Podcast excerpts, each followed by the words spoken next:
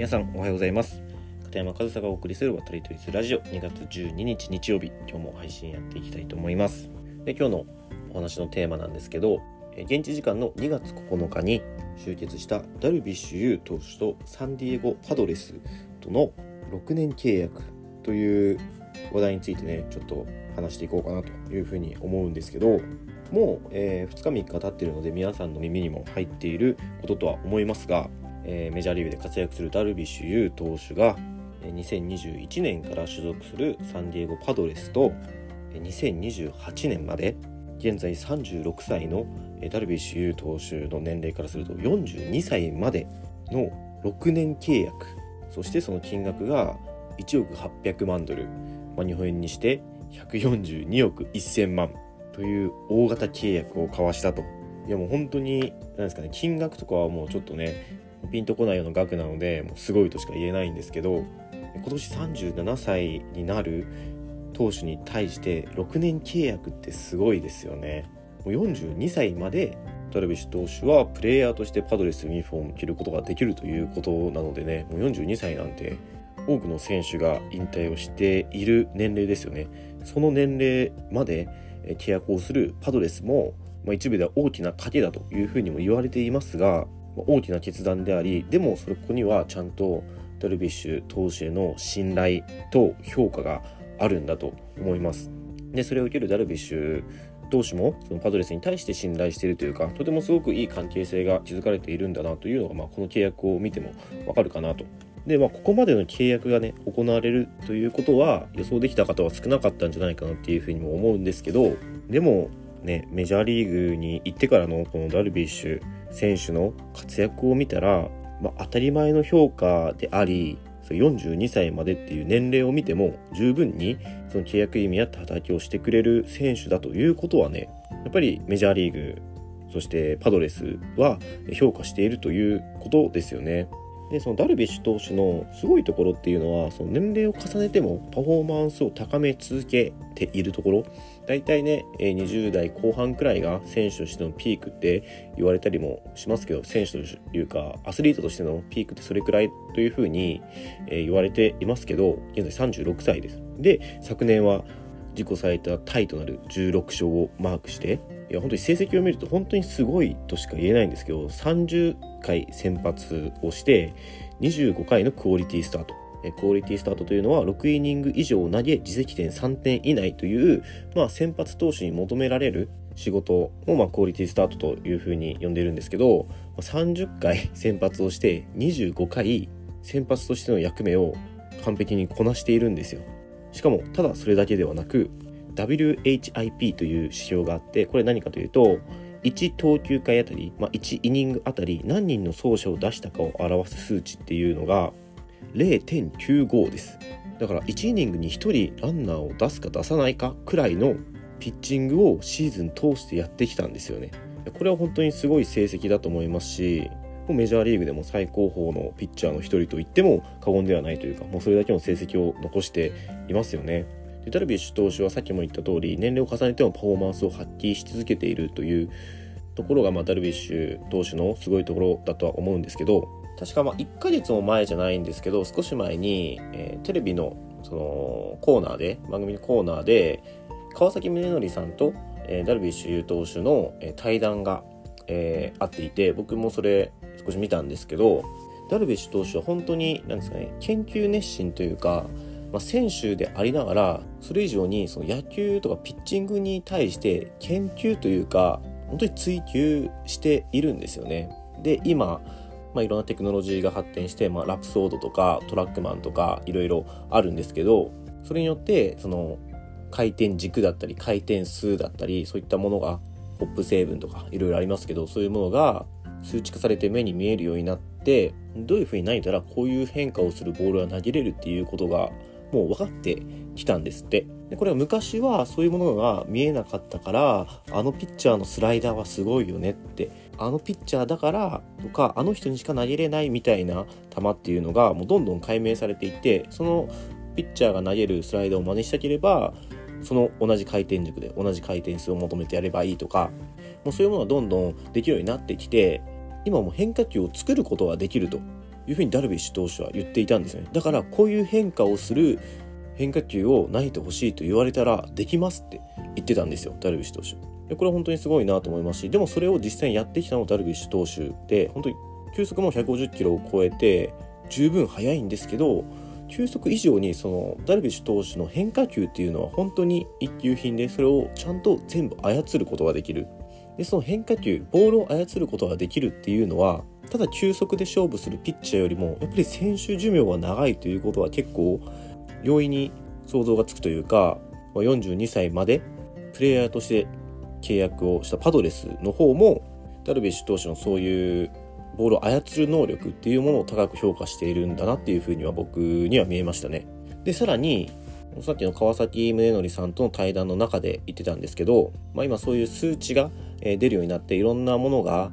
可視化されるようになってきてこれまでなかったポジションっていうのが野球界にはできてきてその一つがまあアナリスト、まあ、いろいろ分析だったりその分析結果から作戦を立てたりっていうアナリストだったりあとはその数字をその現場に用いる人っていうその役職がいろいろ増えてきているんですけどその中でピッチングプランやゲームプランを立てる部署というかとこがあるらしいんですけどダルビッシュ投手はその彼らからもらった情報でゲームをプランニングするのではなくて自分もそこで勉強をして自分の中でそういうプランとかを立ててそこに共有するんですって。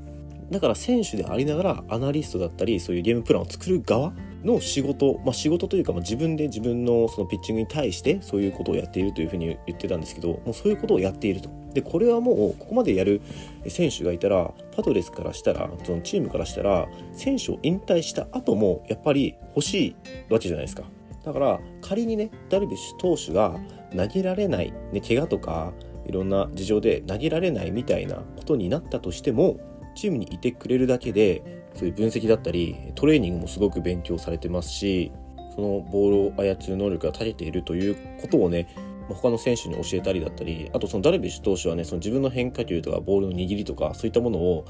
誰にでも教える絶対に隠さないっていうことで有名でもあるんですけどそうやってなんか周りにも自分が持っているものを全部出すことによって野球界全体を発展させていく盛り上げていくっていう意識が強い方なんですよね。だからもう選手としてだけじゃなくても十分にチームに必要な存在になる選手というか人材であってもちろん42歳まで選手として活躍してくれることをね期待してのこの6年契約だと思うんですけど仮に何か怪我だったり病気だったりそういったことが起きたとしてもパドレスにとっては絶対に無駄な買い物にはならないというか多分同じその年俸とか金額で評価されている選手よりも人材としてはかなり優秀な人材じゃないかなとだから42歳までの長期契約が大型とか異例だとか言われてますけどそういうところを考えたら全然こういう長期契約になってもおかしくはない人材なんですよね。であとは今日この話をする中で僕が調べていく中で目にしたものを最後にシェアしていくんですけど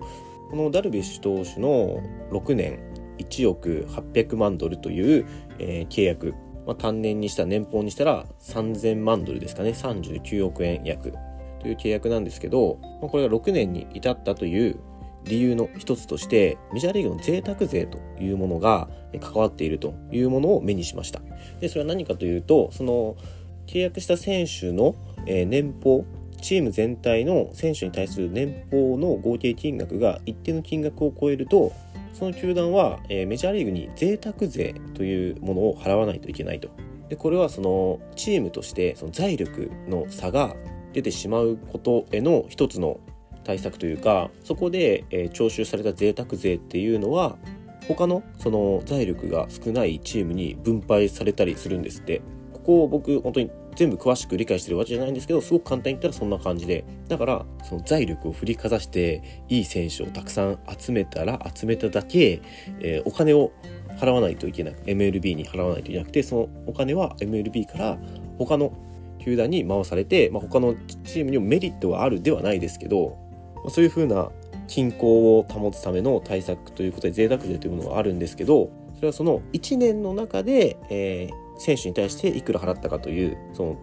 計算らしいんですよね。だからそのダルビッシュ投手の契約についても本当は3年契約でこれだけの金額を払う予定だったものを6年に伸ばして1年のダルビッシュ選手に払う金額を、ま、減らすというか。だから今6年で3000万ドルじゃないですか。これを3年契約して同じ金額だったら6000万ドルになりますよね。そしたら1年でダルビッシュ投手に払う金額は増えてそれによってその贅沢税が課せられるようになってしまったら痛い出費になるというか。だからその税金対策として長期契約を、え、チームとしても結ぶ傾向が最近増えてきたんですって。だからまあそういう影響もあって、まあ、6年契約ということになった。という見方もあるということで、まあ、僕はねその辺りにすごく詳しいわけじゃないんですけど情報として得たので、まあ、そのメジャーリーグのお金事情も関わっているということは一応情報として皆さんにもシェアしておこうかなというふうに思って最後はちょっと贅沢税についてお話してみました。ただ本当にねダルビッシュ投手とパドレスのこの契約僕がここに感じるのはその、ね、税金対策とかそういったものももちろんあるのかもしれないですけど僕はこの両者の間に感じるのは信頼関係なんですよね。やっぱりねその税金対策とはいえ長期の契約しかも42歳になるまでそういった契約を提示するっていうのはパドレスも、えー、ダルビッシュ投手に対して信頼してないとできないと思いますしそれを受けるダルビッシュ投手もチームに対して不満だったり不信感みたいなものがあったらその契約には至らないと思うんですよ。で今回その WBC でね、え初日から宮崎キャンプに合流するというのも話題になっていましたけどもうそれはパドレスの理解があるからパドレスがもう本当にいつから日本に行くんだということを聞いてくれてもうこっちにその選択権があったっていうふうにダルビッシュ投手は言っていたので、まあ、そこもね信頼関係だと思うので本当にこの両者の信頼関係、えー、選手と球団の信頼関係っていうのはすごくいい関係性だなというふうにね感じたのが僕の中ではこのニュースを見て感じた一番の注目ポイントでしたね。その選手と球団の信頼関係。で、まあ、ダルビッシュ投手に関しては WBC での活躍も期待してますしこれからあと6年もあればねメジャーリーグの中での数々の日本人の、え、記録を持つ野茂英雄さんの記録を、ま、ほぼ全部、え、抜いていくんだろうなというふうには思うので、ま、これから6年長いですけど、ま、ダルビッシュ投手は活躍していくんだろうなと、ま、その活躍の期待も込めて今後も応援していきたいなというふうに思います。はい、ということで、え今日はですね、えパドレスとダルビッシュ有投手の契約についてお話してみました、え今日も最後までお聴きいただきありがとうございました。片山勝也でした。